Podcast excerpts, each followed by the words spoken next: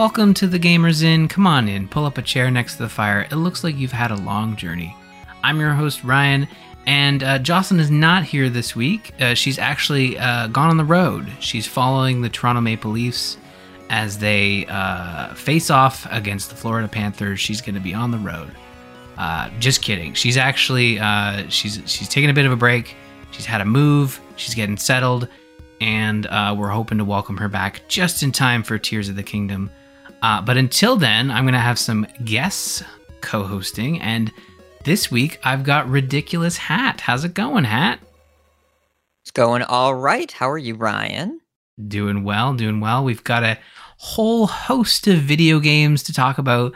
Um, I'm not gonna lie. I, I said to Hat like, "Hey, what are you what are you playing?" And and you sent me a list, then a paragraph, then another list, and I said, "Let's do it. Let's talk about all these games. We can do some quick fire. We can dig into some others. We've got some shared experiences. So, you know, let's let's start with the guest. Let's start with you, Hat. What is currently keeping you busy, video game wise?" So I looked at the list I sent you Mhm. of games that I either had recently finished or am playing now or just play all the time. 17. That's a lot of games. I might yeah. play too many games. I don't know. Uh, but so, as a general rule, you always have to assume with me, I'm going to play some card games. I have some live service card games, Hearthstone, obviously, a good bit of Marvel Snap, Legends of Runeterra, the single player content, The Path of Champions. I come back to it every few months usually, and right now it it has me. Uh, it's really really fun, single or uh, single player, but within the context of a live service game, roguelike mode. And generally speaking, I always look for indie roguelikes wherever I can find them, over on Steam, over on the Switch. Uh, there were some that I was waiting for them to port, but Ryan, part of this was your experience, but I I took the plunge. My Steam Deck comes tomorrow. Oh, there you go. I don't have to. Uh, it's funny when I talk about Steam Deck. I I always try all my PC games on the Steam Deck, and uh, I've had really good luck with with the Steam Deck and, and how it works. So I recommend it quite often. So I'm excited that you're that you're picking one up. And uh, what model did you go with? Out of curiosity. The 512. Nice, very good. Yeah, that's that's. I think that's a good investment. I, I think so. Like, I really enjoy having a lot of games and jumping between them all the time, and you need this space. Like, so okay, my PS5. It sounds like a random segue, but it isn't. Um, I was looking at Jedi Survivor because I'm curious about playing it. Haven't gotten it yet, but it's 130 gigs. And so I was looking at my PS5 storage and I was thinking about all the games that I had just not had room for. And I said, you know what? And I got, I ordered a, an expansion, a two terabyte expansion hard drive, and I plugged it in. And then I just went and I downloaded like 12 games that I had deleted. Was I going to play them ever? Am I going to play them ever? I don't know. But if I want to, they're there. So I had the same logic with the Steam Deck. Hey, might as well have it because it's otherwise just such a pain in the butt. It, it is true. Here's the thing: you and I are very alike when it comes to uh, storage space, and I I struggle sometimes, uh, specifically with the PS5. I know it's like they ship at one terabyte, but really you only have like 800 gigabytes to work with. Um, I will go through the painstaking process of uh, I I call it archiving, but like moving a PS5 game to the external PS4 drive Oh, that the I have M2. connected. Oh, the Yeah. external. Yeah. Oh, wow. That takes a while, right? it takes too long too long. Much faster to, to just delete the game that you're probably not going to go back to especially if you've finished it done an hour and a half spoiler podcast for it and they have said nothing about dlc I'm looking at you ragnarok. Uh and that's a big game. So like but no for me it's like but what if i want to go back to it and what if i don't have time to download it? I just have to boot it up. But then that logic goes out the window when you realize wait a minute ryan you have to actually still move it from this it'll be faster to download it. So for me i, I really struggle with uninstalling games um like even pc games. I'm like well what if what if i uninstall it and then my save is nowhere to be found? It's like well they're all in the cloud if it's a steam game but what if? You never know. That's not true. They steam's really i've never had an issue with steam saves uh, in terms of the cloud. So uh, I'm trying. I'm trying to do better in uninstalling games that I know I'm not going to go back to. I just feel like if you uninstall it, then you'll forget about it forever. Maybe, maybe that's the problem. I don't know. It's every so often I'll go through my your library games, especially when I go and get my monthly PS Plus games. Um, like I'll just look through what do I have not installed, but then it just gets overwhelming, and I think about there are some games I have an emotional attach attachment to. Like, am I gonna play Hollow Knight again? Maybe not, but am I gonna uninstall it? Absolutely not. And there are a lot of games like that where it just becomes easier to have more room. You know, yeah, yeah. just easier. That's a really good point. You know, you have these games that you're attached to, and you just you just want to have available, even if you're not gonna go back to it anytime soon. And I I think that's uh that's kind of where I'm leaning as well. So you know, but for the Steam Deck, I think having the 512 onboard storage is really good. You can probably get a it's similar to the Switch in that like if you can get a micro SD card, you know, on on the inexpensive like a sale on Amazon, you can really expand uh, the storage there. I mean, you would still probably run out in comparison to the Switch. I think the Switch I've I'm I've got a terabyte card in mine, and it's good for a while considering the size of Nintendo games. But um, yeah, I think I would recommend like having a, a micro SD card to, to slot in there if you're looking for even more storage and uh, it works really well. I've I've played both games on the fast memory as well as on off the SD card, and haven't really noticed a difference. But uh, there's something about having more space on the internal drive because I just I think back to like oh 120 gigabytes for my C drive will be just fine. And then you quickly realize, like, oh, that fills up quick, and suddenly Windows doesn't work so well. So, it's nice to have extra space on the main drive for sure. Uh, so you'll so you'll be uh, so is there a game that you're off the top of your head looking forward to trying like right off the bat with your new Steam Deck? So there's a game we're going to talk about in a second here that I think we've both been talking about as developed for Steam Deck, but the the main pull, the reason that I was thinking about getting something that felt like a Switch but it plays Steam games is Pizza Tower because I've been desperate for Pizza Tower to come to Switch. It it was it definitely had its moment a couple weeks ago, uh, and I played a little bit of it on PC with the controller, and it feels like the perfect game for Switch. And it's just it's it's a fast paced precision platformer with a totally trippy Ren and Stimpy esque art style. Uh, the I played the tutorial and got overwhelmed, but it seems really really fun and very fast. Uh, I know that we talked about it a bit, and uh, after that, well, we're going to talk about Trinity Fusion here. But what about you? What what have been the titles that have really jumped out for you on Steam Deck, or is there anything new that you've just picked up lately, Steam Deck or otherwise? Yeah, so uh, like every time I have like a smaller PC title, uh, I've I've always gravitated to playing it on on the Steam Deck to the, to the point even where I'm not even playing it handheld. I have it. Uh, I bought um an unofficial dock for it, and I usually have it you know hooked up to the TV and it, it's just like a console. I, I hit the power button make sure everything's working on the TV turn on my Xbox controller and I'm playing uh, I'm playing my Steam Deck on the TV so you oh, know wow. I do use it That's handheld awesome. as well. Yeah it, it works really well. And I honestly would uh, suggest looking at um, a dock for it too if if you're interested in having like that that switch like experience both docked and undocked. Um is it called Steam Dock? Uh, it, well, I think it's called the. Unfortunately, it's it's a little more difficult. It's the Steam Deck Dock, I think, is what it's called, uh, the official oh. one at least. But uh, I think the one I got uh, was it's like an off-brand one. I'm trying to remember the exact brand. There's a bunch of them that kind of come recommended, and uh, I'm gonna look it up. I feel like it starts with a J.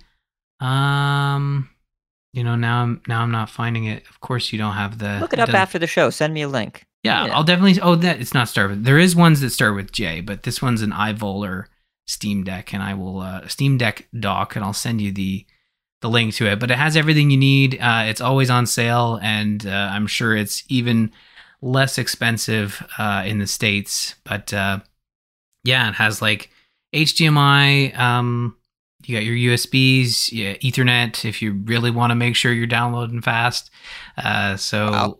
lots of fun stuff on that. But um, yeah, like I played, uh, I played. So over the past weeks, we've been talking about different games. I played Dredge.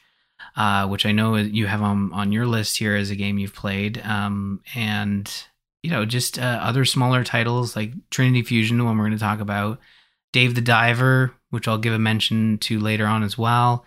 Just like anything that doesn't like I know there's been a lot of discussions in the Discord about like, well, it doesn't play like current games, and it's like, well, there are a lot of games that are coming out that aren't like you need a 4090 to run. And I'm not saying Jedi Survivor is one that you need the absolute highest hardware to play. There's it's a scale, but um I'm not I didn't buy a Steam Deck to play like the latest and greatest uh, on a handheld because I know that's like that's a tough thing to ask because these are complex games that require complex hardware. And the steam deck is you know it's by no means simple but it, it is it is hardware stuck at a specific level. But i've always gravitated to like the smaller experiences the more uh, i don't even want to say indie but just anything that's like like dave the diver trinity fusion dredge like smaller sort of focused titles that don't require as much processing power to to have that fun. And uh, that's sort of been my focus uh, with with the Steam Deck is to look at those experiences.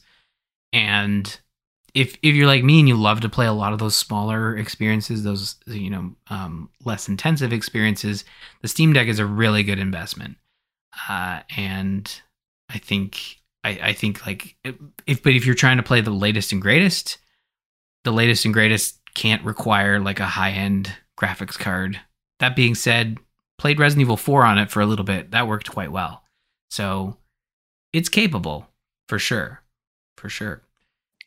Yeah, I mean it's it's a handheld computer the same way that I wouldn't buy most laptops except for like a multiple thousand dollar gaming laptop if I wanted to play whatever the newest biggest game was on launch. I don't even know what like the big PC game is this year that's going to be really graphically intensive, but I was going to say Redfall, but I don't think you need much to run that because it's not going to run that well anyway. Um, yeah, but you know, I'm not gonna I'm not gonna buy a you know a six hundred dollar ThinkPad and play Elden Ring on it. The same way that I wouldn't expect that with the Steam the Steam Deck. It's just it is a smaller, more portable console, and there's going to be some kind of compromise with that. But also, those are the kind of games where I really like to sit down and get into it in the on the computer this has to have some kind of different use case for my computer because otherwise it's not a good buy. Because then I'm just going to be at my computer. So if this is meant to be a computer that I take with me, then that makes my very large, expensive computer less relevant. I'd rather they be distinct than be exactly the same. I'd rather they have different use cases where I can say this feels like a Steam Deck game. And the, the games you mentioned, it doesn't have to be indie, but it has to be a more contained experience as opposed to something huge where I want to put my headphones on and sit in a computer in a dark room for a while. Like, I don't want that sort of thing. I think of Titanfall 2, where it's this big cinematic experience or, or a Bioshock game. I don't intend for that to be a Steam Deck thing. It's a tiny, tiny screen that I'm holding in my hand. Yeah. I expect that to be a big cinematic thing that I play in a cinematic environment. This is for something where I can just screw around and play something fun. Yeah, yeah, and I think uh, that's the right way to look at it. It's it's it can be if obviously if you play the type of games that that I listed, like uh, it can be your sole PC. Um, but like really, it is. I think it's it, it works also really well as a companion piece of hardware to to your main PC.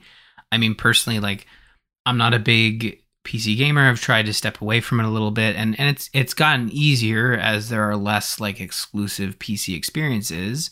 But I still have a, a fairly decent PC. But for me, I just I gravitate more to the console experience. Not that I am afraid to you know you know tinker with the Steam Deck and try to do some different things with it because there's a lot that the that the hardware can do.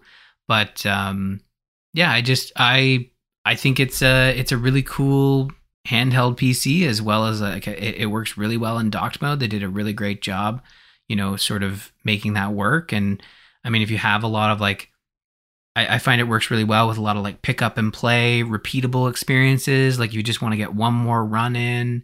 Uh, you know, I'm, okay, I'm gonna do it with the in handheld mode, or like no, I'm gonna chill. On, I want to chill on the couch and watch it on the big screen. I'll I'll put it in the dock, and it works really well. It's very versatile. Um, but I mean that that brings me to like our first game, our first main game here, in that both you and I have been playing uh, Trinity Fusion. Now I managed to you know get a code from uh, the publisher uh, or the PR uh, reps, and uh, it's it's launched in early access. Uh, it is a it is a well, it's it's a roguelike, right? I, I I always try to look up the store page to know whether it's a roguelike or rogue light. It's a roguelite. I, I always say the wrong one. So it's so I think this one I don't know how much like the distinction just for clarification's sake. Like means you have to get better each run because the game doesn't help you whereas light means every run you do makes some kind of per persistent meta progression. And for this game I don't know about the upgrades. There are 3 characters and progression uh, unlocks them. So I don't know if it actually makes you stronger. I just know it gives you options when you start a run. Yeah. Yeah, so this one's it's very interesting. So like I said, it's early access right now. You can pick it up on Steam and it's it's based in a multiverse. So there's a multiverse that that this game is set in and the idea is is that the three characters that you can unlock and control are all the same person from different universes. And the idea here is that the the universes were split. I guess the universes were split up, but to save the multiverse, they have to basically bring everything back to one universe. And obviously, no one's a big fan of that, and that's part of sort of the the driving story here. And uh, I gotta say, like at the beginning of the game, as you're controlling the first character and they start to set it up, it, it feels like a pretty standard approach to a rogue uh, light as you're kind of working your way through the environments, you're getting power ups, you're unlocking new weapons, you're destroying enemies. Where I think it gets really interesting and starts to do something different that is uh, really cool to see because I always like to see experimentation in this genre is when you unlock the second character and you're suddenly in new environments, you're getting new dialogue, new story, and all that stuff so, like in your playing with this, I know you and I got around to the same part where you unlocked the second character. You ended up fighting one or one or two bosses. But like, did you find that that aspect of it, where you're unlocking the second character and getting like a another slice of the story that way, did you find that interesting? Yeah, it's so I like a lot of the shell of what this game is trying to do. I think it's important that we emphasize this is capital E early access, mm-hmm. as in you get to the end of the first level of the second character and you go to the warp to the next level and they say this will be added in a future update. So it's super not done. And so I'm I'm gonna make some comments on on the the specific polish and nature of the game, but I expect that to change because the game's not done. Uh, with that being said, the shell here does seem like it is interesting and engaging in terms of unlocking the characters and the different way that I, I, feel like they're gonna make the different runs kind of converge in a way. So like if you go through uh, I think it's meant to be that you basically make asynchronous progression through the different aspects through the different characters and I think that's a really cool concept of it actually makes the game more interesting. Though it can it can feel more linear than a roguelike in that there's a really clear story here so it's not like you're starting the same thing over and over again. You're getting a little further in this one character that opens this other thing with this other character. That could be really cool.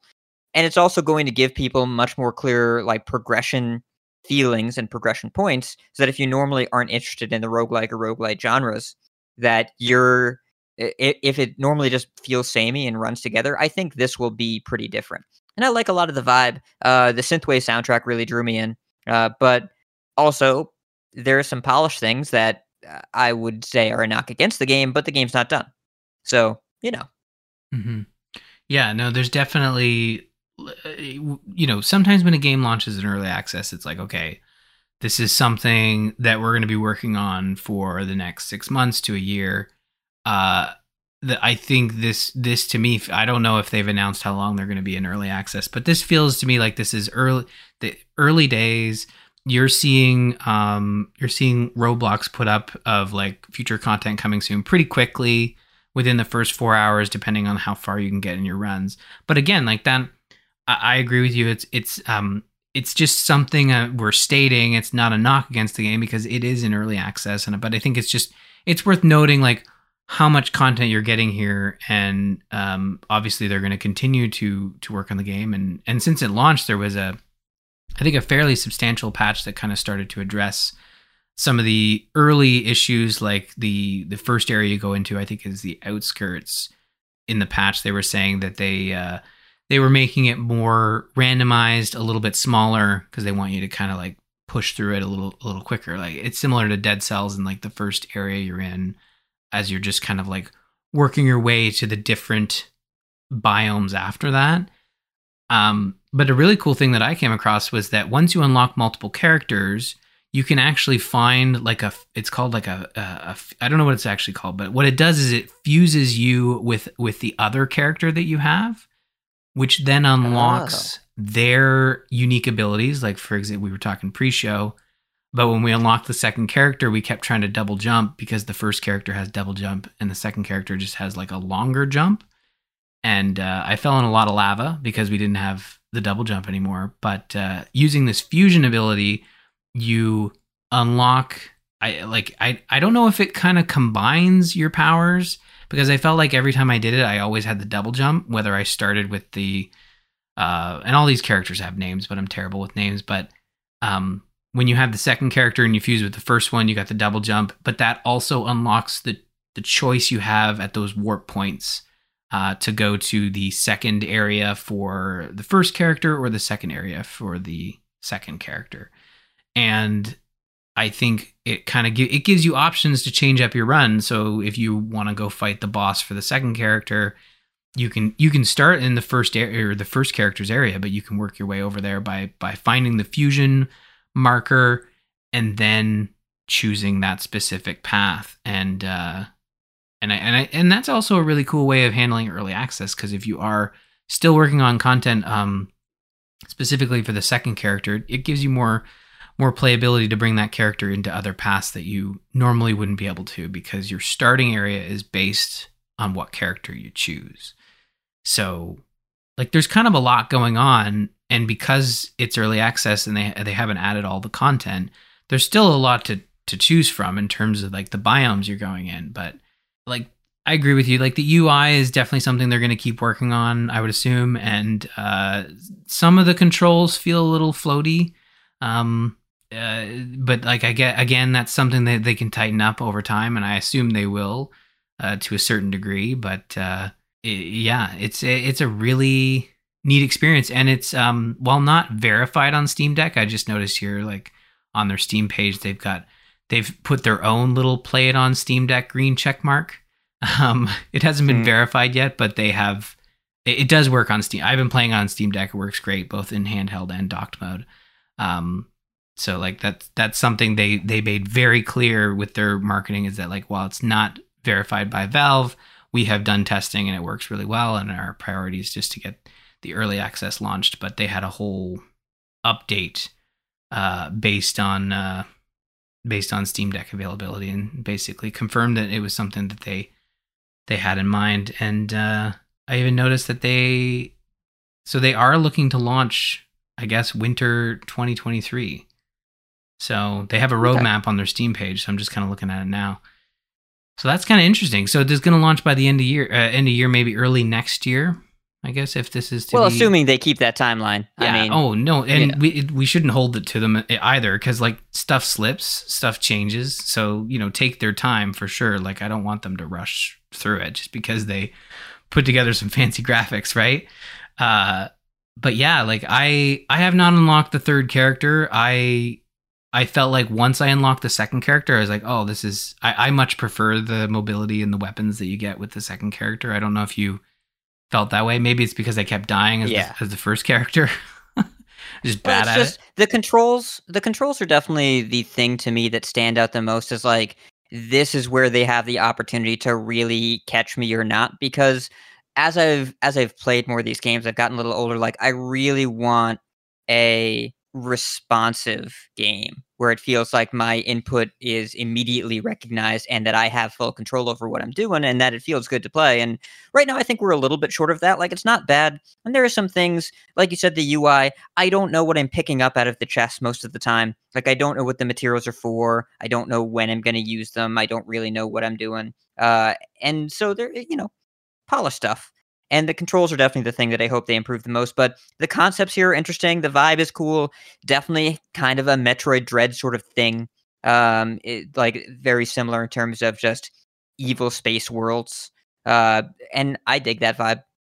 I think it's got a Mm-hmm. lot of really interesting ideas. So if they're able to polish it up and execute well, like I envision myself playing through this, and I don't know how big of a game it is. I don't know if it's going to be like a 10, 20 hour uh, sort of deal, but you know, I bought it. I you know I didn't have the the publisher connects, and so I'm I'm intending to play through it at some point. But I think I got about the same spot as you. I don't even know if the third character is in this thing. It might be. Yeah, uh, I'm not. I'm not exactly sure. Like, it's it's hard to. I haven't unlocked her yet, uh, and and it is another thing. Like we mentioned controls, but I but I look at like a lot of their, um, a lot of their animated gifs they have on their store page, a lot of their video. Like, th- I- almost feel like maybe maybe it's me that's not good at controlling this game because some of the movements that that I see here half the time, like okay, I can kind of see there's there's some floatiness. I, I struggled a lot, like to try to fight uh, flying enemies because I have yet to get a controllable. Uh, maybe maybe I did get one controllable ranged weapon, and it was like a but it was a frost, so it would just kind of like freeze them in place. So I really struggle with sort of that vertical combat.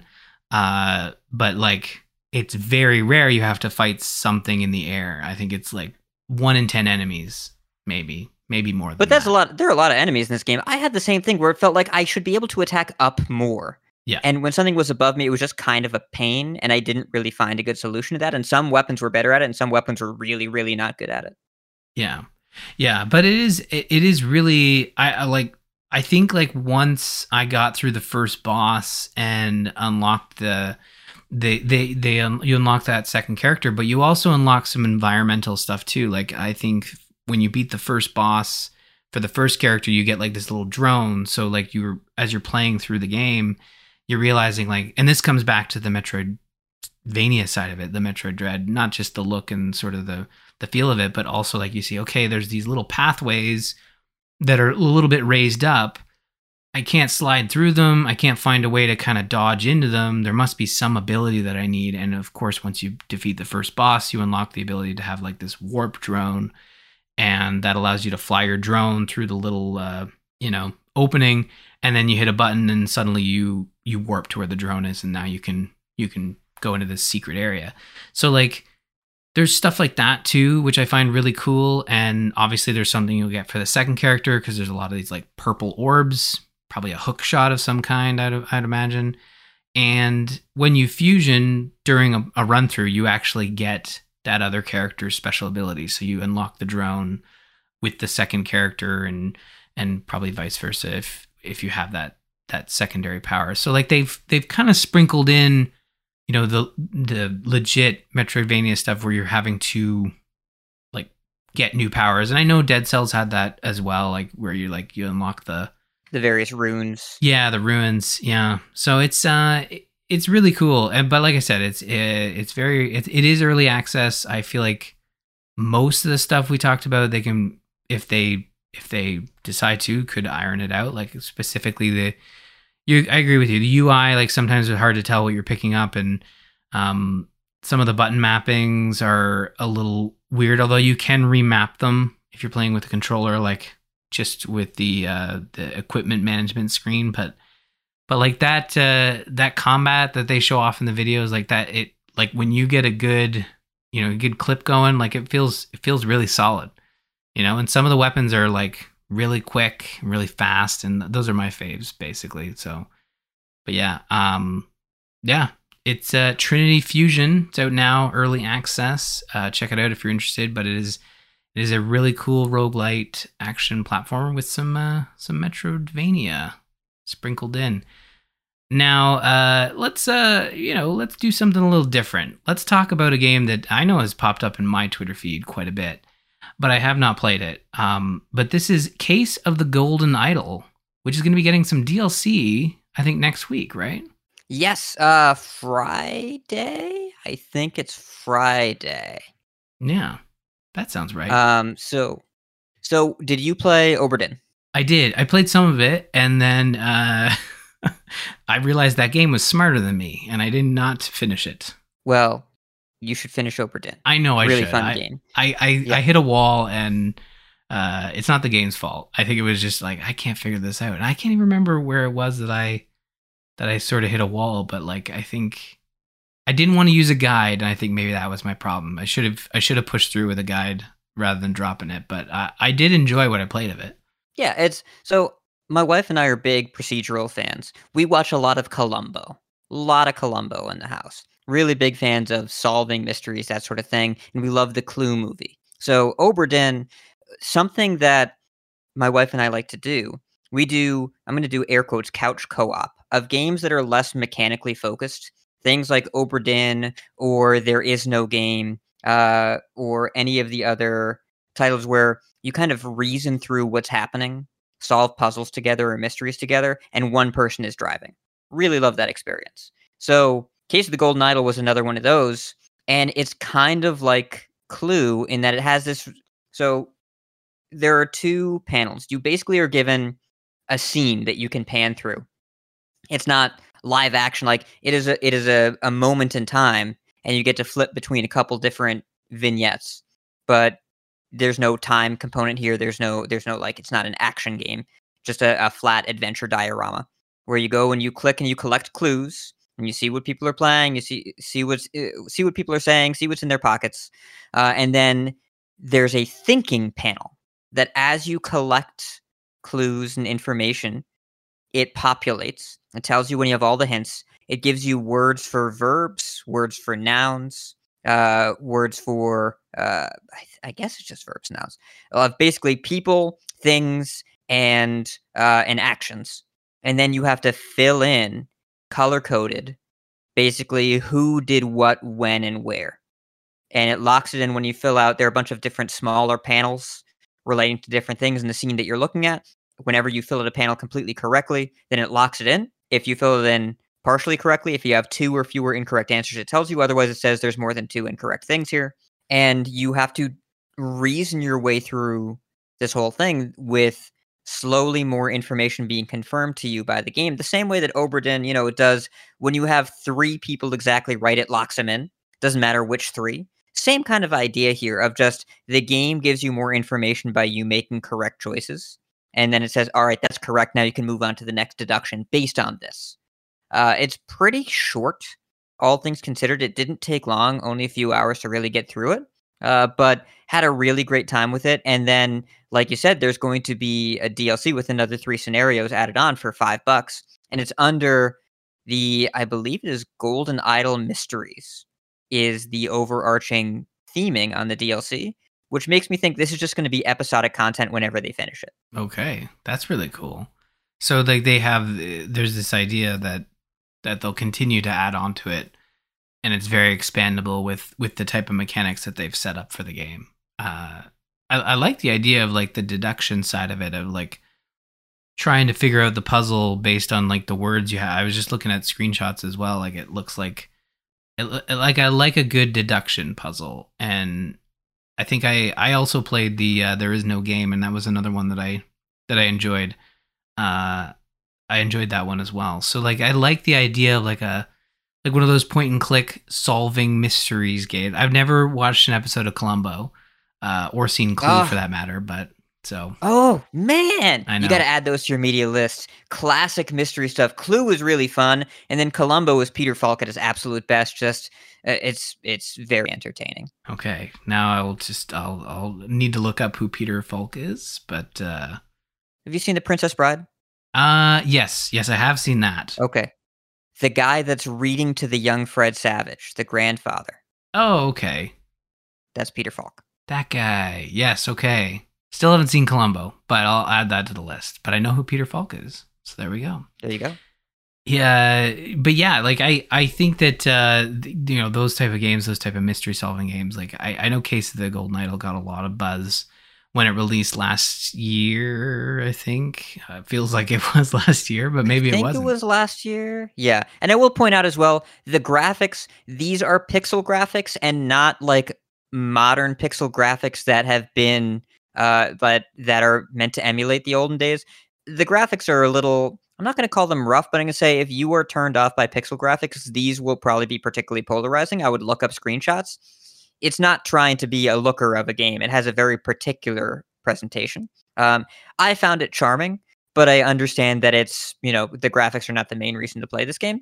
It's it looks like a retro title, but it plays like one, which is a good thing in my book.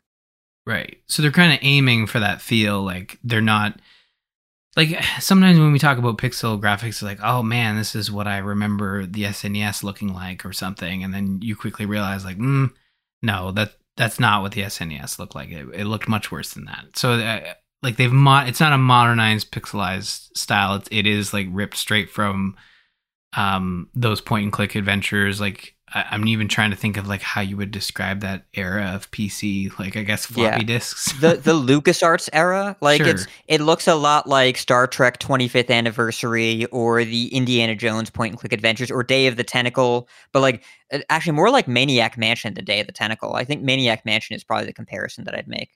Okay, interesting. Yeah, no, it, it looks it looks really interesting, and and yeah, like this, it's totally worth noting, like the the look and feel of the game, um, because I, I know a lot of people you say pixelated graphics or pixel graphics, and and uh, pixelated graphics might be the better way to describe it, but like it, you're right. I'm looking at it, it's like it has that like very, un, it's very unique, and and honestly, it's like. uh it's it's I'm looking at it. It's, it's some of these screenshots are a little like freaky, you know, like just some Yeah. of the some of the some of the expressions on people's faces and stuff. So there I would go. definitely like Google image search the game before you buy it just to make sure you will know very quickly if it's not your thing. And if it does not immediately turn you off and what we're saying sounds compelling, I would absolutely go for it. But if you look at a couple screenshots and you say ew, then just don't buy it. It's fine. Yeah, it says here that uh, similar to games you've played, Phasmophobia, but I'm guessing that's not accurate. That's just a that's just an AI problem. Yeah, I would um I I don't think they're that similar. They both involve people dying, but that's Okay. about it. yeah, that's Yeah. true. Do they involve uh, locking people in the garage with the ghost as you run out of the room and and uh, go back to the van where it's safe? I might not have gotten to that case yet. Okay. Well, maybe it's in the come up. DLC. Yes. Who knows? But if you're interested instead of people dying, people diving, Ooh, then maybe you have a recommendation for us. that's solid. You nailed it there. Yeah, no, uh, Dave the Diver is something that I'm uh, playing. Uh, actually, I finished it surprisingly. So this is another one that's um, early access. Uh, I got a code for this one a couple months ago, and I've been kind of chipping away at it. And uh, I, I think like it's uh, so Dave the Diver. It's in early access right now. Although the the great thing about this one, it's been in early access for a bit and is launching uh, 1.0 in June. And it is a it's one of those um, mashup games, which I really love.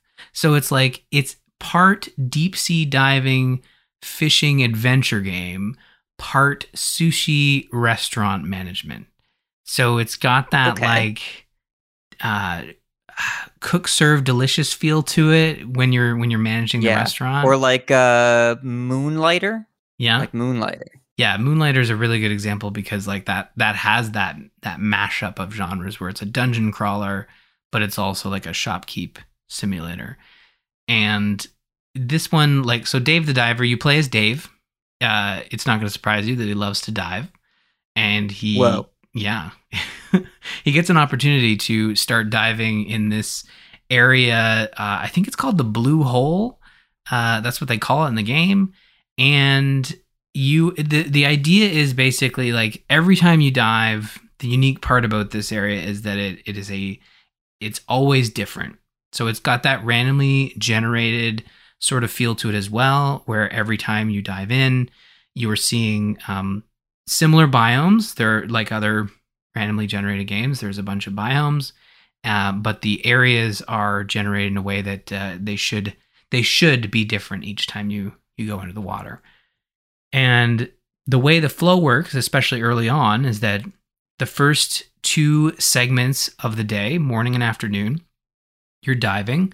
You are um, using a harpoon gun to collect fish for your restaurant, uh, and basically you can while you're while you're underwater, uh, there's some hand waving to basically be like, yeah, you you can find uh, equipment and, and different weapons underwater, but they don't work once they leave the water. They break. They're like a t- they're tied to the to the randomness of of the area.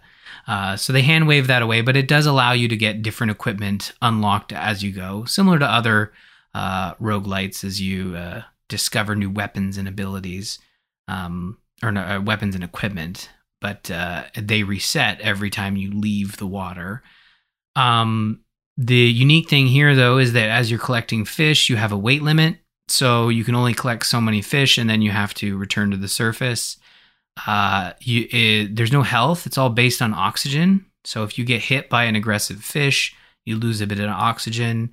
Um, the longer you stay underwater, the the the your oxygen decreases and you need to make sure that you have like an exit strategy so that you don't run out of oxygen. If you do, however, um, they have a rescue mechanic. You get rescued, and then you get to pick one item that you collected, one fish that you can send, uh, that you can take with you. So basically, as you're being, you know, hoisted out of the water, you've you've you've clutched onto one thing, and the rest floats to the bottom. Uh, mm. So that's that's sort of the diving mechanic aspect of it, and of course you can spend money to upgrade your equipment so that you can um, have a higher oxygen uh, tank. You can uh, carry more stuff, stuff like that. Make your harpoon gun a little stronger because the farther you go, obviously, the stronger the fish get. So that you need to you know, harpoon them multiple times. I don't know what meat you're getting out of them as you harpoon them multiple times, but uh, seems to work. Don't think about it too hard. No, you're not supposed to. Like, it's one of those games where you don't want to. You don't want to spend like it's the it's it's the fun aspect of it, and it's got like a story to it, and there are constantly characters popping up who are giving you different tasks to to do while you're under there, like whether you're looking for you know sunken treasure or specific equipment. Um, in order to unlock the weapon upgrades, you got to find like uh, the the dude who helps you. Um, he lost one of his collectible statues. Uh, one of the I think the Kraken had sort of hit the boat that was shipping it in, and he's like, "Well, I'm not going to help you upgrade your weapons until you bring me my uh, anime figurine."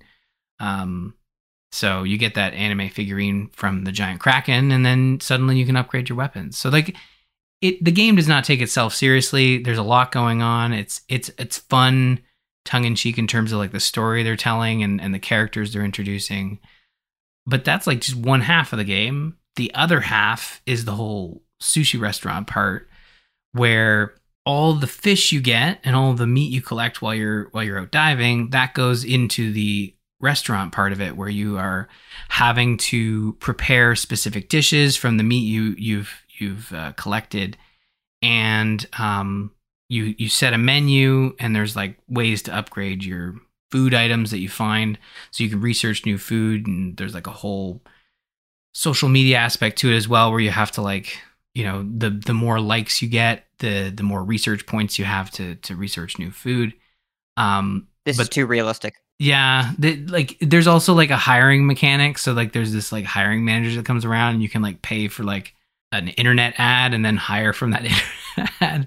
It, oh my goodness. Yeah, it gets in it, it, like it doesn't get so far into the weeds where like you have like um like a like a weekly salary you have to pay out. You just pay you pay like a finder's fee for the person to work there. It, I think like from a mechanic standpoint, it simplifies it because you just have to pay like that finding fee. I don't I don't feel like there might be expenses, but uh, honestly, like I don't I don't see it coming out of your uh, out of your like ledger as you finish each day.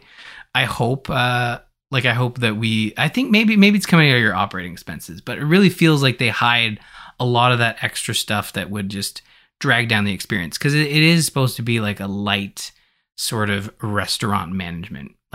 You hear management and you think like, man, we're going to be doing all kinds of stuff. Really, it boils down to like the restaurant side of it is you you're not even cooking like the pers- there's your the AI is cooking and you just have to serve the food but it gets more complex as you have more people coming in and then they're asking for tea and beer and and you're having to pour those manually um, but as you you can hire staff to kind of help you out so like at first that staff the staff would just take the plates that are that are have been prepared but you can like train your staff so that they'll help you pour drinks they'll help you uh, do other tasks and whatnot but you have to you have to pay coins into that training.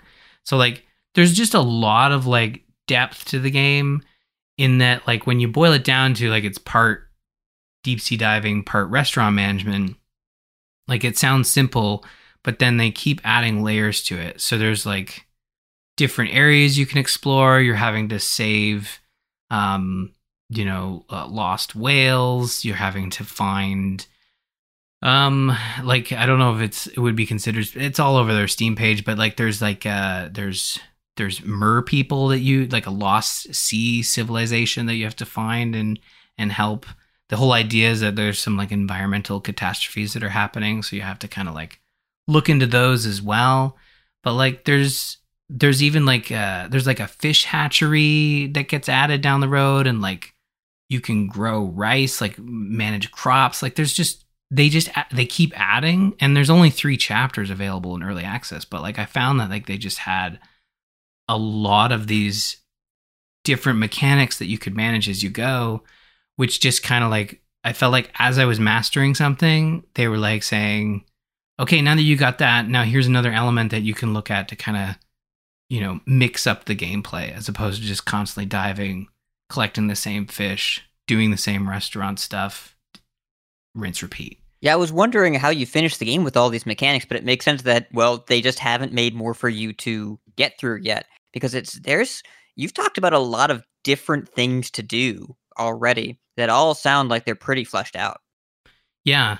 Yeah, like they they're like it's an interesting approach to early access because I feel like what they've done is they've um they've given you the first 3 chapters. I don't know how many chapters are going to be in 1.0, but it feels like they've kind of been really working on honing the the early game mechanics that then get expanded upon throughout the rest of the game.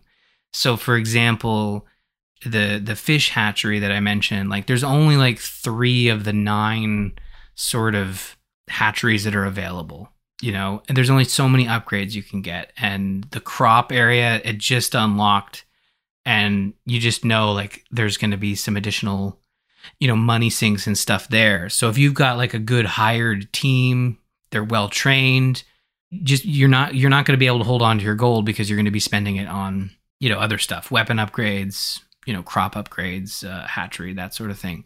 So like they've really done a great job with early access to really focus in on like the early game side of those mechanics. But i feel like when 1.0 launches and the game progresses like what they'll do is they'll just continue to refine and upgrade those those existing mechanics. And i'm sure they'll throw in a couple more as we go.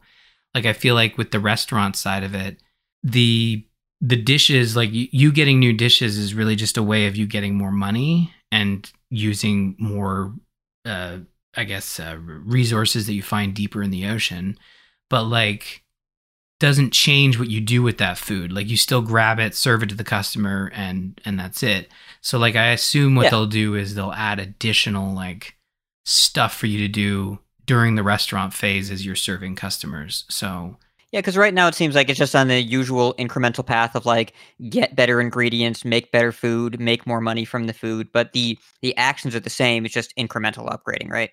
Yeah, exactly. So they've they've done a really good job at like setting that that baseline but it's also nice that like sometimes when you play an early access game like, like they develop it from st- like uh, early access to launch and you have access to all that content. So it kind of spoils the game a little bit but i really felt like with dave the diver if you were to buy it today you could play those first three chapters but then feel like in june that you're not missing anything by continuing to play the game at 1.0 heading right into chapter 4 um, and they they do a really good job of uh, when you get to the the end of early access, it's basically you're having a conversation with another character, and the character's like, "Look, we could do this thing that you work towards, but um, we're not ready yet." Uh, but I think like what you humans say is like, check out my Discord, and then uh, we'll talk about what that will what that will entail. So essentially saying like this is the end of early access.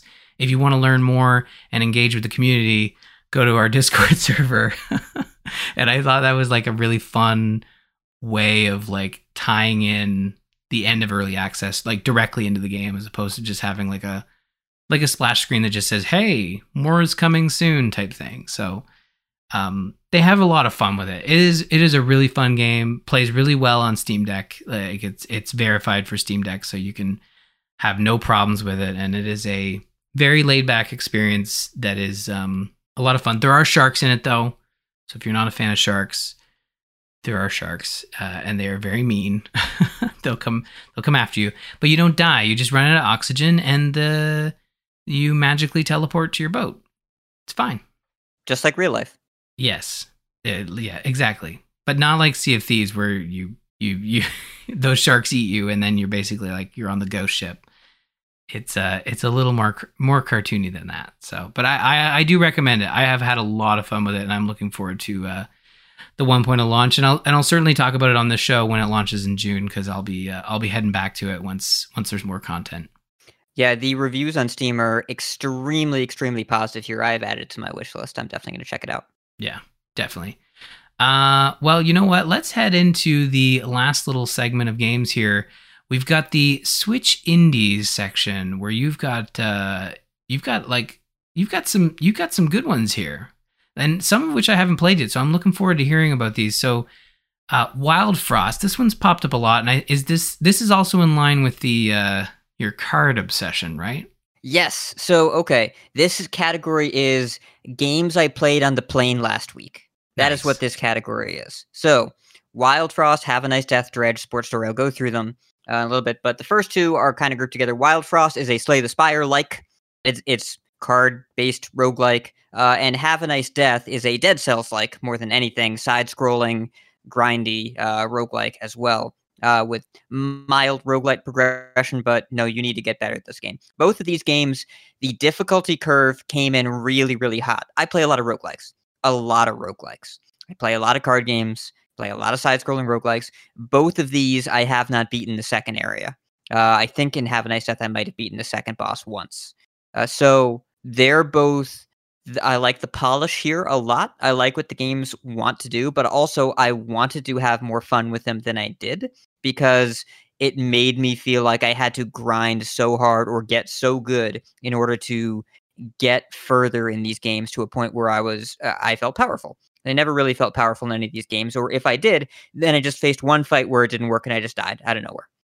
So both of them have balance patches that are coming through on at least the PC versions that will probably make it to Switch, where things just get tuned a little differently. Both of these games had early access, and this is something that it isn't always a trap of early access, but sometimes it is, where when you build a small dedicated community of early access, then you keep adding things the people that are testing it are the people that already are good at your game. And then you get into full release and a new audience tries it and it's like, oh, wow, this is tough. Whereas the people that had played for a lot, a lot of hours had already figured it out because it's just an, a different kind of experience.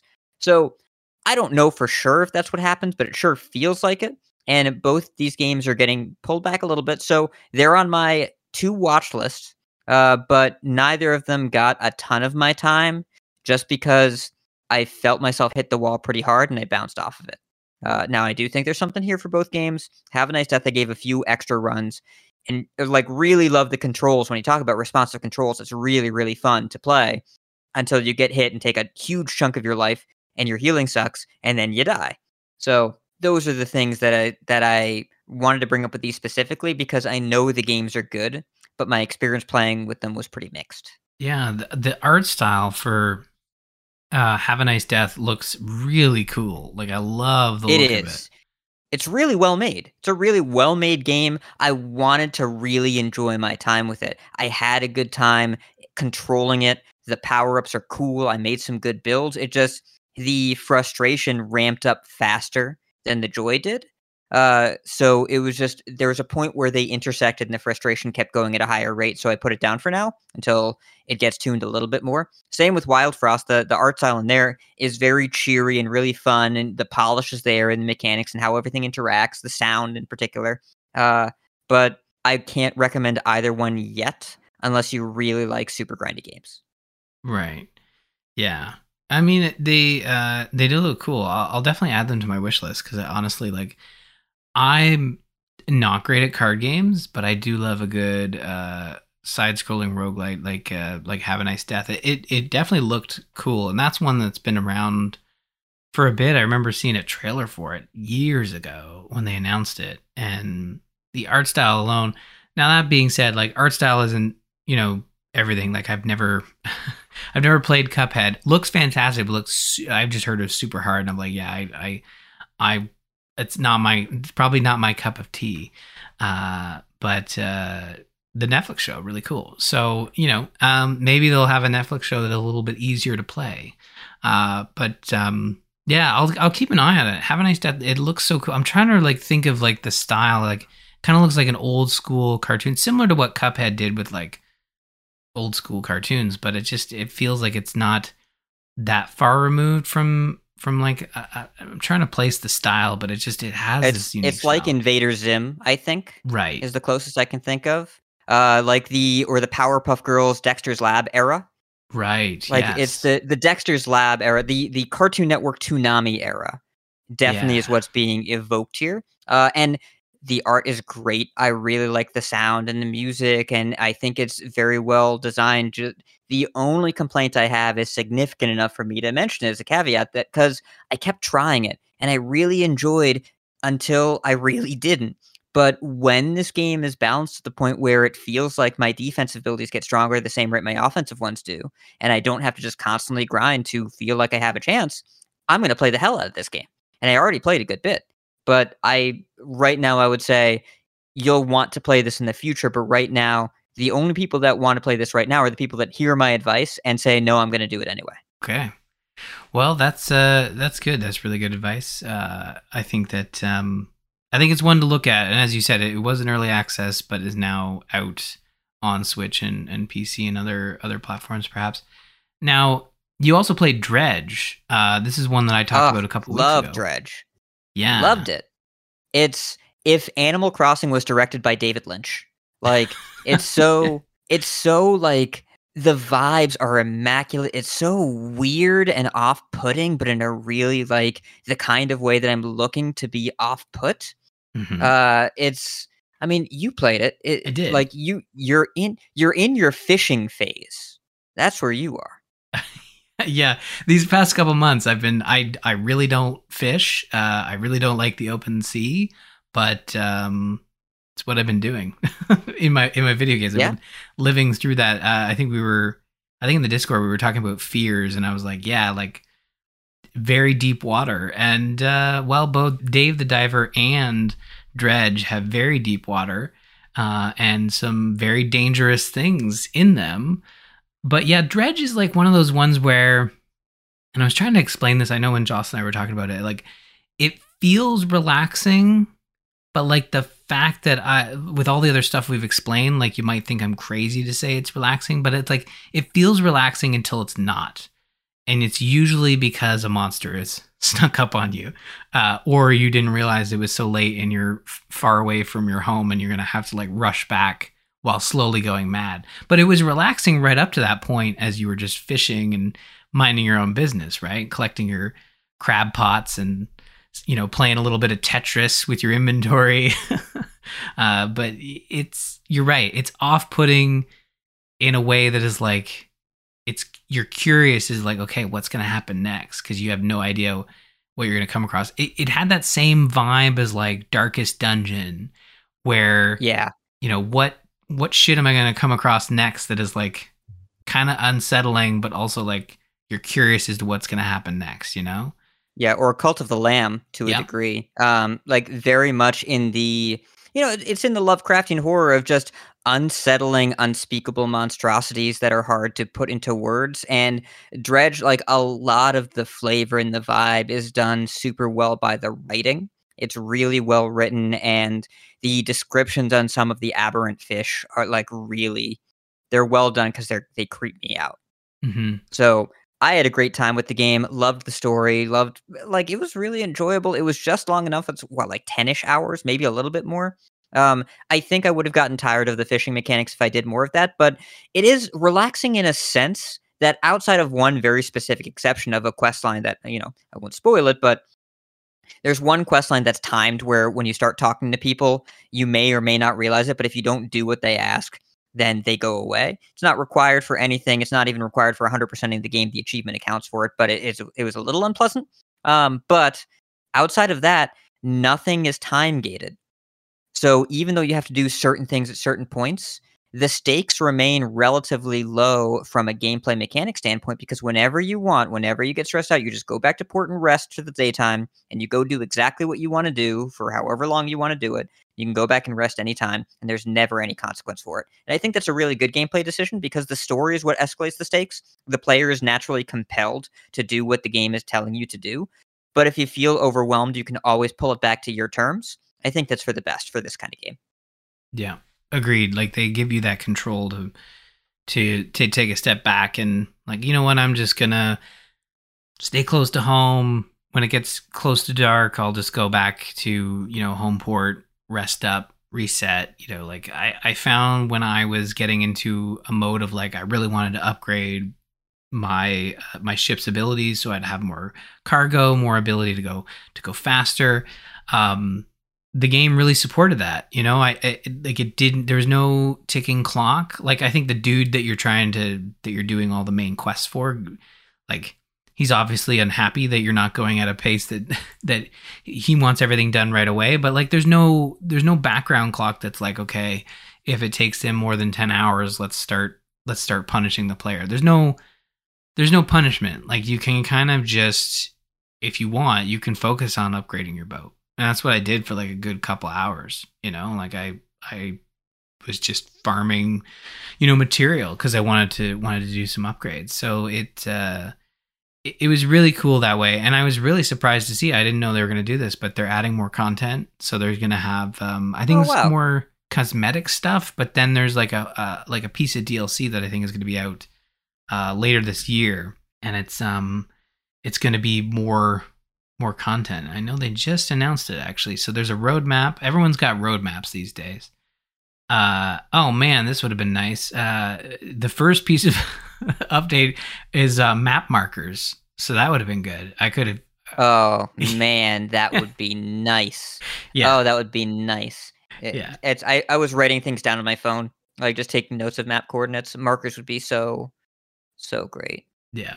So they got uh, map markers and then also in Q2 photo mode and wildlife. So maybe you'll be able to stop the boat Okay. and take a picture of a seagull. I mean, I don't know if I'm going to use it, but I'm glad they're doing it. Yeah, Someone photo will like mode's all, all the rage. Uh, and then boat paint. That's uh, that's one of the, you'll be able to paint your boat, which is cool. Okay.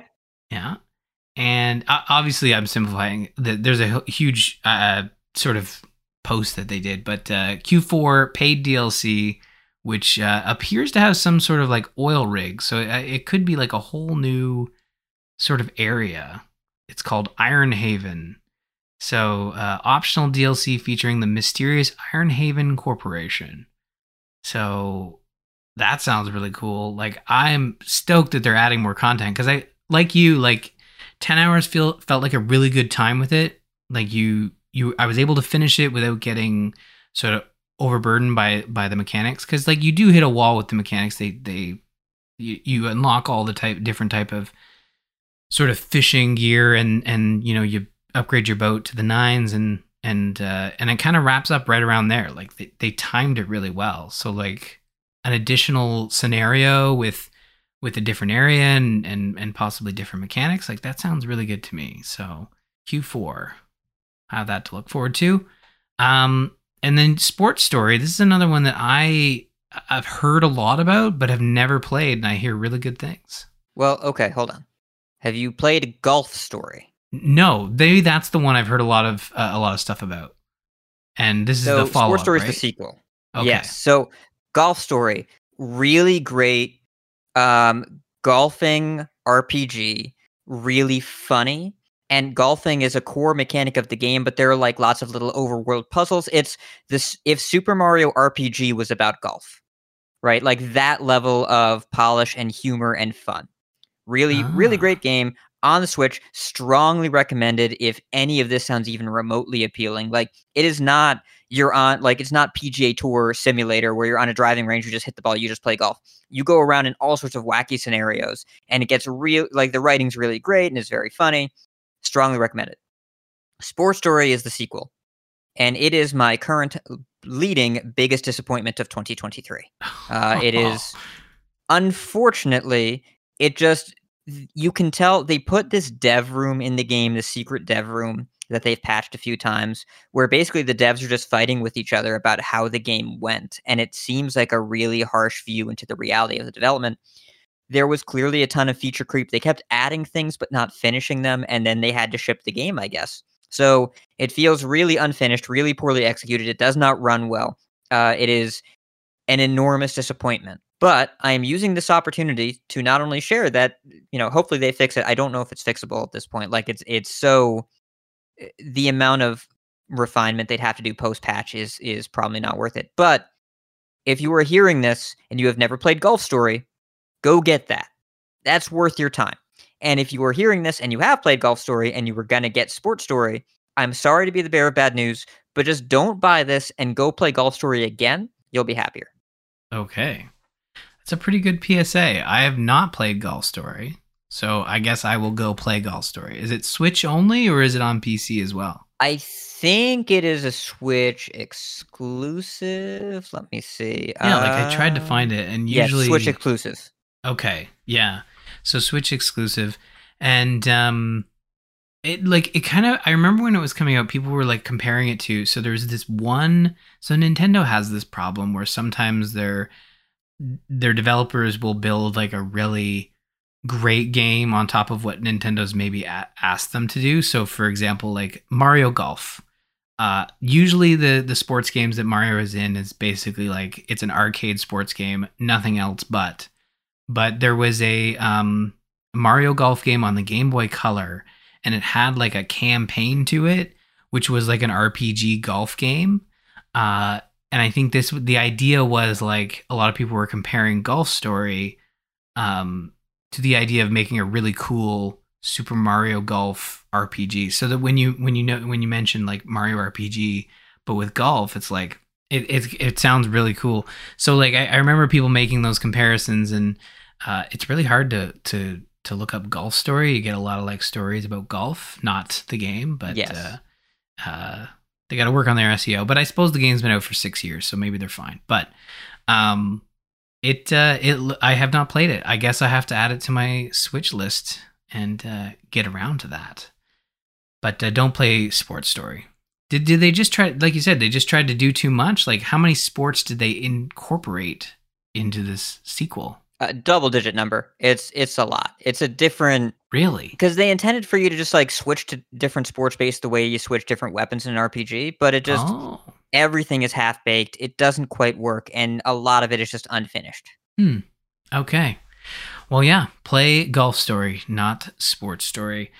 Uh, that is going to wrap up our what we're playing segment. Uh, but we do have a little bit more uh, show to go as we go into the news. But before we do that, I want to thank our lovely patrons over at patreon.com slash the gamers inn, where you can go to support the show directly like our April patron did. I know it's not April, but I wanted to give a final shout out to Deadly Pants, specifically for the cool username there. And a new shout out to our May patron, Tyson. And you know what? Let's go a bit further into the future when Diablo 4 is here and some other June games. But our June patron, Spin, who I also saw jump into the Discord as well. So thank you so much for supporting the Gamers Inn directly at patreon.com slash the Gamers Inn. Now, Hat, uh, I knew this story was for you because I saw Vampire Survivors and television series. So they're going to be making a TV show. This is a deadline article. I had to double check that this wasn't like a late April Fool's, but they're going to make a TV series about vampire survivors. And you and I both found out today that there's like an official synopsis of what's going on in the game. I had no idea. So when I when I heard about this this game, I was like, what is the story in Vampire Survivors? So I mean, I'm really glad for Poncle that they're getting paid for their incredibly high value game that's really, really fun and I enjoy. But of all the properties that I expected to turn into a media anything, this was not on my list. Like, whatever, make whatever movies you want, but this was not on my list. Yeah, it was a bit of a surprise to me too because, um, you know, it, like when they made Cuphead into a TV show, like a cartoon for for kids, essentially uh, on Netflix, I felt like okay, that that makes sense because you're taking, even though there's no story outside of like good guys are good and they fight bad guy cartoons, you know, um, and I uh, like that made sense. Like you could you could put that into a show, but like there is, it's really tough to kind of envision like a Vampire Survivors cartoon like a like an, it'll be an animated it's an animated show. Like it's not it's not live action. As far as i know they've yeah animated television series. Like the idea there is like is it is it just castlevania? Like are they going to incorporate some of the uniqueness of of the game? Like is it going to be hundreds of enemies you know fighting the main character as just you are the bullet hell type scenario? Like how how do you adapt that without just making it castlevania you know? Which or as they sort of compare to in this article vox machina you know like taking two recently done animated adaptations and basically being like that's what it's gonna gonna be like. But like i just i don't know outside of like having like oh that guy looks like you know the main character and that guy looks like the character from the DLC like how else like what else do you adapt here you know? I have no clue but I'm sure they'll figure it out. And also I think perhaps the silver lining here is that there's no there's no risk of pissing off the fans of saying that's not the real story because what do you have to work with here? You can do whatever you want as long as there as long as there are two things, right? Vampires and surviving. You get those two down, everything else you could do what you want. So the execs can explore this, the the writers can get creative. They can build their own story out of a very loose concept as long as they get some of the details right. But I, I, I don't know. I don't feel like there are too many problems potentially here of not being close enough to the source material because the source material is so light on lore that there's just nothing to really conflict with. Yeah. No, you're absolutely right. Like they can have some fun with it. It sounds like the, uh, as you said, the developers at uh, Poncle are, are, are involved. Um, and if anything, this article serves to to uh, I'll just give people a taste. You should definitely go read the article. But uh, we f- we both found out that the game is set in uh, rural Italy in the year 2021. That's what this article huh. says.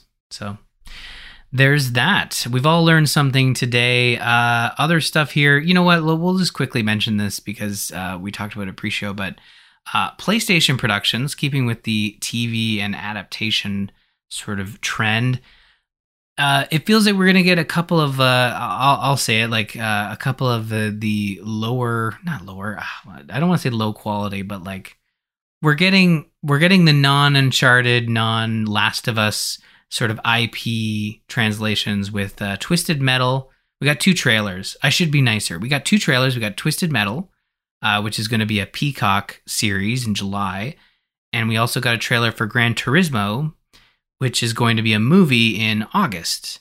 Um, I don't know if you had a chance to watch these uh, these trailers, Hat, but like, there's some there's some feels going on. I, specifically with the Twisted Metal one, it feels a little like um, I mean, I don't know. I haven't watched the original programming on Peacock, but it kind of feels like one of those those uh those uh I don't even want to say budget. Like it just it doesn't feel like it has the made same for like, TV, right? Yeah, like but it but it literally has that that old school feel of made for TV, you know? Um Yeah.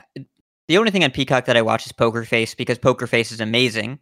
Um which is a modern retelling and adaptation of the Columbo formula.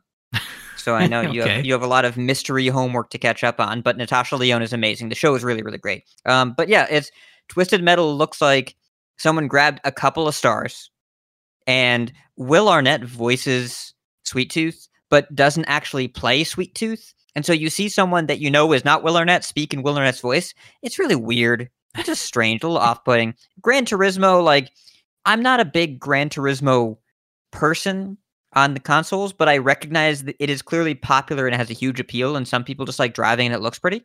Uh, like, and the Gran Turismo series has been around forever, huge, huge deal.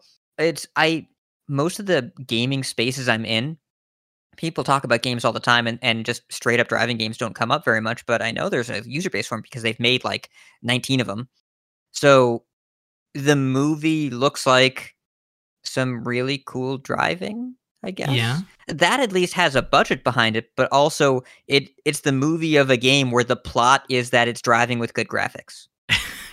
I also don't like the idea of David Harbour yelling at gamers, you know, and and and belittling uh gamer like it feels like that's going to be a big part of that film which I, it, they is based on a true story about a competition where uh you know um uh, a gamer wanted to be a racer, played Gran Turismo a lot. Oh yeah, that did actually happen, right? Like it's yeah. a real thing. Yeah, and I mean, I can understand like the the film. I can understand that the film is going to portray like the fact that this this gamer won a competition and is now racing alongside people who have trained their entire lives and have been are professional, as they say, athletes, professional racers, and like they can display that dynamic. And I, that dynamic makes sense so like I get all that. Um but it, it like it's an interesting story. Does it expand and and probably does expand out to a movie just because as you said, like you can you can incorporate the racing aspect of it, which is um when tailored to like an hour and a half movie, you can make, you know, really action packed and and uh uh, interesting. Like I don't, I'm not a, I'm not a racing fan, but I, I watched that trailer and I thought like, okay, there's something here that I can see why they bumped it up to the movie treatment to kind of have like those, you know, high octane races and, and with a cinematic flair. But, um, Twisted Metal seems like kind of a deep cut at this point because there really hasn't been like a Twisted Metal in like quite a while. I'm trying to remember the last one. It was definitely like, was it PS2 or did they have like a remaster? on PS4. Um, but it's been a while. The the last relevant Twisted Metal was Twisted Metal Black, I think. That was the last one that I remember being a big deal. That was on the PS2 in 2001. I'm looking at the wiki now. Uh, there was a Twisted Metal in 2012 on the PS3, and that is the most recent. Right. They kind of like tried to reboot it. Yeah, I um not being a PlayStation gamer, I remember Twisted Metal, like that era, like it was just it was a game that I saw being played like at my cousin's place because they had the PlayStation, and I was like, "What's that?" Because I was a Nintendo, I had Nintendo consoles, so like there was there were racing games, but they certainly didn't have like you know maniacal clowns and rocket launchers. Uh, so no, it's Mario Kart. You might exactly. have gotten a, a crappy N64 port of Cruis'n USA. I did, and it wasn't crappy. It was great, good sir. no, it probably was bad. I enjoyed playing it, but it was the N64 arcade ports were always a little questionable. I played it too. I had my N64. Don't get me wrong. Exactly. No, but and that's the thing. Like I, where I grew up, we didn't really, we don't, we didn't have arcades. But you know, the occasional time you did see an arcade, you were like, "What? What is happening here? And how are these, how are these graphics so great?" You know, this is not the Cruis'n USA made of a bunch of like maybe four or five triangles. This is this is the real deal. Um, I, I like the idea of like I get the, I just get the sense from Twisted Metal that it's like let's take all of our IPs and shop them out to the specific like whatever streamer can afford it. So like Peacock, everyone's looking for content, you know, and I and I think everybody is going to basically have like a Sony PlayStation Productions IP on their platform, you know, like this is just the Peacock IP that they that they got you know and the and and then you have the HBO side of it that goes for Last of Us and then you have the the big budget theater experiences like Uncharted and I guess Gran Turismo but it it really feels like they're taking the shotgun approach to this whole productions uh, adaptation I don't know how I feel about it uh I mean, like I'm fine. I'm fine with there being more adaptations of video games, but I, I just, I'm curious. Is this Twisted Metal thing going to just be like a, like uh, come out and and fade, or is it going to be one of those ones where they, you know, like the Mar- the original Mario movie from '93, where it's like, oh man, we got to go back. You know, this is going to set adaptations. But I don't know. Like the teaser trailer was just so minimal. Maybe, maybe that's just it. It was like not a great teaser trailer. Yeah, though I think we're past the point of a single mediocre adaptation stopping executives from making more adaptations with the Mario movie. Like that was early on, and Nintendo didn't know what they were doing in the movie space yet. Um, they did better with their more recent one. And it is not a commentary on the movie's quality; it's a commentary on the movie's box office receipts, which were substantial. They did just fine. So, uh, I, I this just looks like the next wave of things after comic book movies is video game stuff. Comic books are starting to wear off, right? We've been doing Iron Man and Dark Knight and whatever. We're 2008. We're wearing off. It's okay. We're kind of we're kind of moving past that stuff. So now we have to start looking for the next well of content to mine. Video games are where it's at. I am surprised that Twisted Metal is where we landed this early on, but I, you know, they pulled it out of the vault and they're going to make money off something that hasn't had a game in 11 years. Okay, try it out. Yeah, I mean, if Peacock's picking up the bill. Might as well go with that. Um, well, you know what? I'd, I'd say let's end on some good news. Not that, that PlayStation Productions was bad news, but uh, let's end on some bad news. Uh, Redfall not doing so mm. hot on any social media platform, let alone the platforms it launched on Xbox and PC. Uh, yeah, where do you want to start with this? Because, like, honestly, it's uh, it's a bit disappointing. So, what have you seen? What have you heard so far? Because I don't believe either of us have played this. Yeah, that's, that's uh, but, a good point. Um, I've not yeah, played but there it. There is a lot floating around there. Yeah, like what I've seen is uh, obviously like a lot of the internet latching on to the fact that this is launching in a in a very poor state, um, not just on PC but but uh, but also on console and as a first party title because they are owned by Microsoft Arcane, um, it can be a bit shocking, you know, when a first party title launches in, in that kind of uh, that kind of state. Now it it did just launch, I think, just late last night slash today as of this recording. Um, I don't know if there's been any like reactions from the company to like they must have known, but uh, like a lot of bugs, you know, a lot of AI issues. But then there's some like deeper stuff that you read in the reviews that is just you know there's some uninteresting parts of the gameplay like it's not the arcane style shooter like coming off of deathloop it just it i guess it just didn't feel like the like the the arcane shooter that was kind of promised right? Um but yeah i have not played it yet. I like i don't know if i am going to play it at this stage. I might wait until there's you know there's there's no harm in saying that i think this game could be great down the road. I think microsoft has certainly um like fixing up Halo Infinite, uh, Sea of Thieves, that sort of stuff. So like it's not impossible, but it's it's just it's very it's a it's very disappointing, you know, when a first party title comes out like this and it's it's highly anticipated. It was already delayed, I think a year, but uh, yeah, it's uh it's a, it's a little alarming as well because I mean Microsoft Xbox hasn't had like a first party title like kind of uh you know make a big splash like I guess Sony's had over their last couple, you know? Yeah, I mean, Sony is a bigger company and they know exclusives. They really, really know exclusives. It's what the most recent big Sony exclusive is Ragnarok, right? Yeah. Pretty good. Pretty good game. I think Ragnarok is a great example. Uh, even you know Horizon Forbidden West with its DLC that just launched, like a uh, really yeah, yeah. solid addition.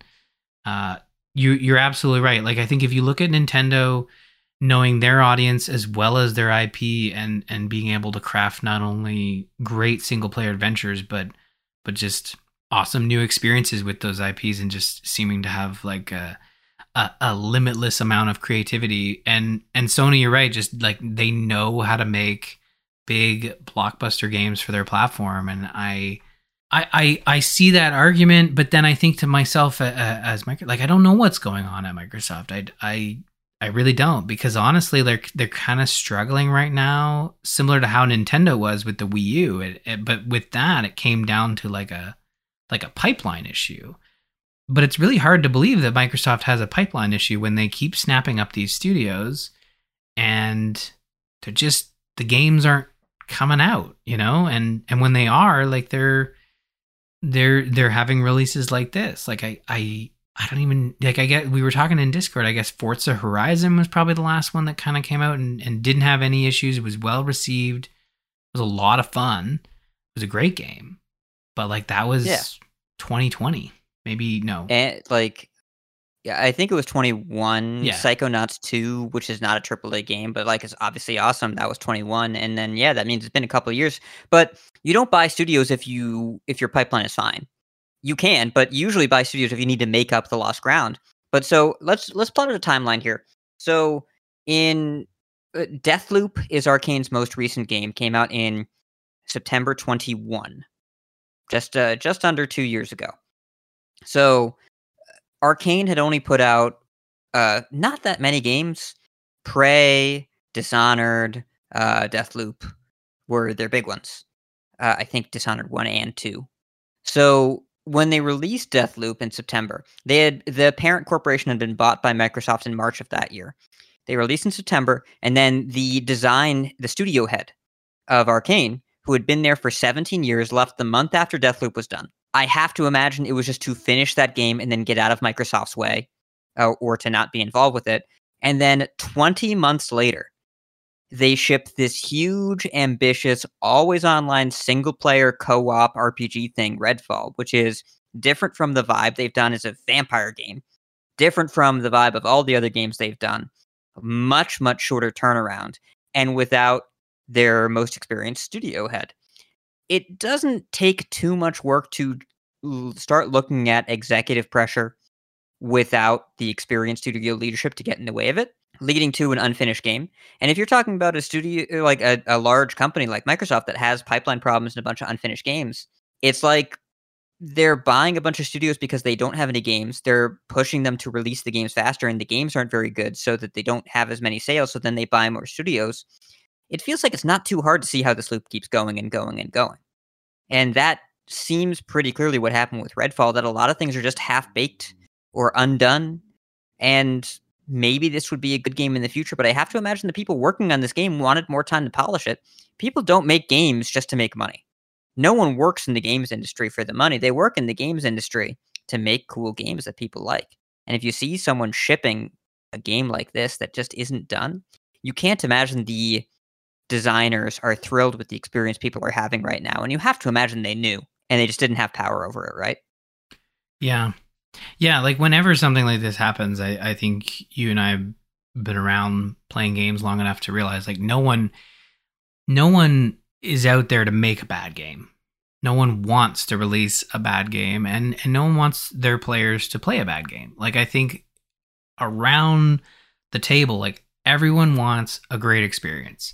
Um and someone I mean, you know, like, and it goes, it probably goes right to the top. Like at the end of the day, uh, Phil Spencer, who is the head of Xbox, probably had to make the final call as to when this comes out. And and really, I I see the reaction to this, and you're right. Like they knew, they must have known, but someone had to make the judgment call of like, do we re- do we release this now or do we give it another year when they had already kind of delayed? It's hard to believe that that they they had delayed it. I wonder what shape it was in last year when they had originally delayed it, but um, it just it seems like Microsoft is making you know smart one step forward, two steps back sometimes with with some of their decisions, and you know they've they've tried like one year it was like okay let's announce all of our best IPs coming back Halo Perfect Dark Fable a new RPG from um, uh, Obsidian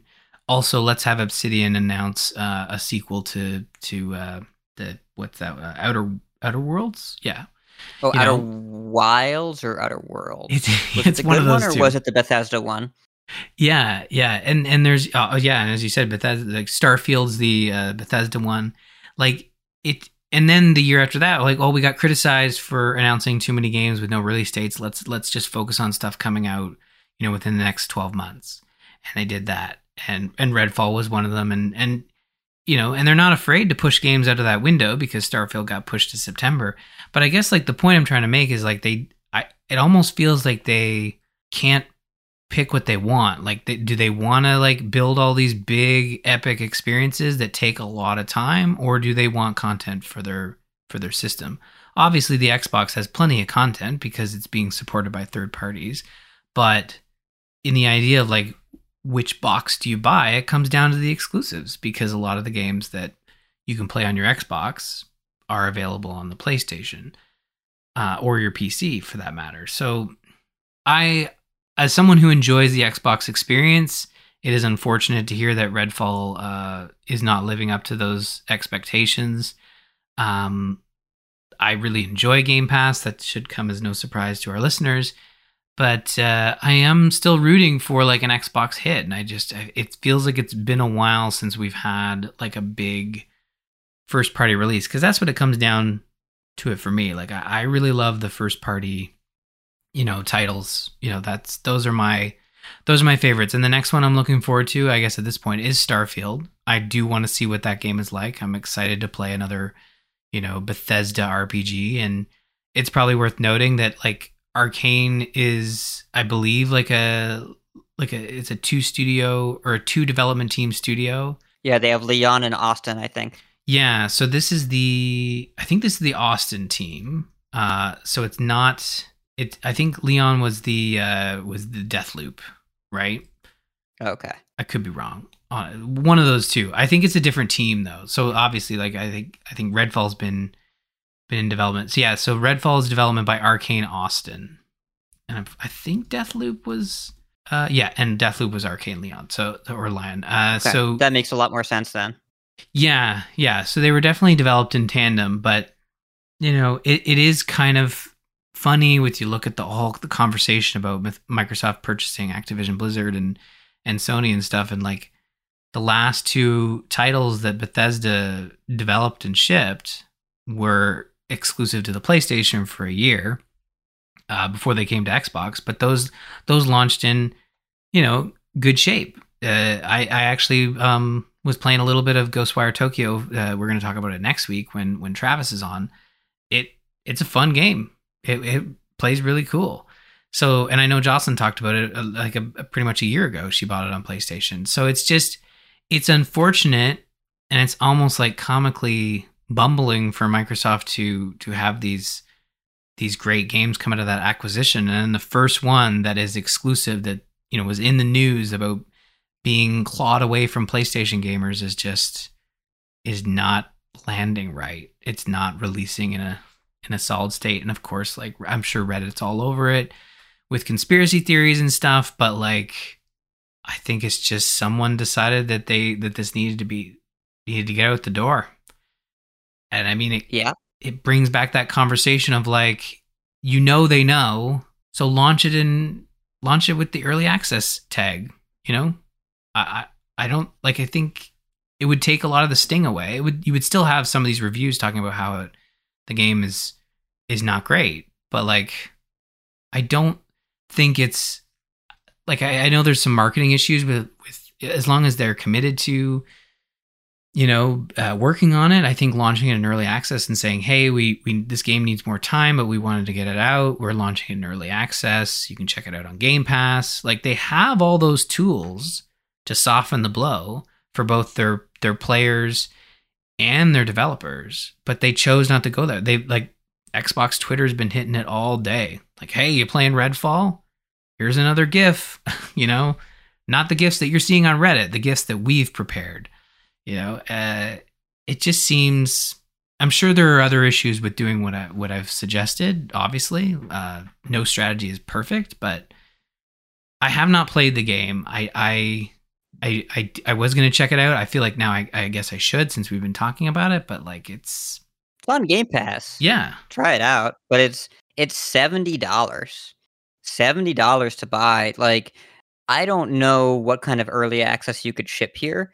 It reminds me. Uh, it's not quite as extreme, but it reminds me a lot of the Cyberpunk backlash. Like just finish your damn game. feels like that's not too hard to do. And just tell people if you're delaying it instead of this, because this has not gone well for anybody. Yeah, yeah, you're 100 percent right. Yeah, I think the idea here was they should they should have delayed it. Um, I, I think that. Uh, I think what was the other? Yeah, I I I, I agree. They should have delayed it, but. uh you know, um, if there's any further news from Microsoft uh, in terms of Redfall, like I said, it just came out, so I, I don't think there's been any response um, to it. Like, not yet. Uh, it's only been a day. They they gotta see exactly. They gotta assess the the impact here, figure out exactly what's going on, and then figure out exactly what's next, what they're going to do about it. Um, yeah. But you know, you know that they had meetings about this all day. Oh, you yeah. know for sure. We'll yeah. hear something by the end of the week. I'm certain. Well, I I bet that PR teams are working on a statement already. Yeah, I mean, it's just uh, like I said. If you have a, if you have a, you know, Phil Spencer is um, someone who we've been following in the industry for quite a while. I really enjoy all of his interviews, and I feel like if he were to, you know, if there was still the giant bomb we had uh, during E3's previous, and Phil Spencer was on the couch, and Jeff Gerstmann was going to ask him a question, one of those was going to be Redfall, and Gerstmann was going to be very straight with him, and hopefully, and Phil Spencer would know he's going to ask that question but like uh of course that we haven't gotten that in in a while but i i just i wonder how they i wonder how they approach it. Because again like you know e3's in a month. That's their big show. They've announced that they're going to have a starfield direct. Like there are going to be questions i guess. Well e3 is not in a month. Oh yes you're right. The season the season of gaming the summer of gaming right. what, are, what are they calling it? Yeah you're right. E3 is dead. E3 is not happening. Uh summer game fest is yeah. that yeah, it's it, Geoff Keighley has is standing over the course of E3 with with uh, with blood in his hands, hoisting the microphone. Geoff Keighley will talk to us in a month on June 9th, I think was well no June 8th. Uh, it will be streaming live. Yeah, but I feel like uh, I feel like Geoff Keighley isn't going to rock the boat unless he's like being asked to ask uh, Konami tough questions you know, I don't think he's going to ask Microsoft. Probably he won't. He won't rock the boat the same way. Um, though I have to imagine there's got to be some platform where someone can talk to the Xbox folks and be like, "Hey, what happened?" Mm-hmm. Because mm-hmm. a lot of people want to know what happened. We'll we'll hear it from someone somewhere. Somewhere, somehow. Well, that's going to do it for our episode this week. Uh, we mentioned the Discord a bunch. You want to hop into the Discord, go to bit.ly slash TGI Discord. I'm in there, Hat's in there, Jocelyn's in there. Lots of folks are in there talking about all kinds of stuff, including Redfall uh, and episodes when we post them. There's a lot of great conversations as as folks uh, work their way through the episode. So definitely join us over there. Now, uh, before we go, I would usually say uh, special guest hat. Where would people find you on the internet? Which I understand will will probably dwindle to uh, just Twitter uh, by next week, right? Yeah, um, I've accepted a job with Blizzard as the new associate influencer manager in the Hearthstone team. So that means that all of my podcasts have wound down or are in the process of winding down, at least for me. Uh, my Hearthstone shows will keep going. So check them out over at coinconcede.com and vicioussyndicate.com if you like Hearthstone. Uh, but for me, twitter.com slash ridiculous hat is the hub of my content. And if you're listening to the show, you're probably in the TGI Discord. I'm in there sharing opinions every so often. Uh, and if you're not in there, what are you doing?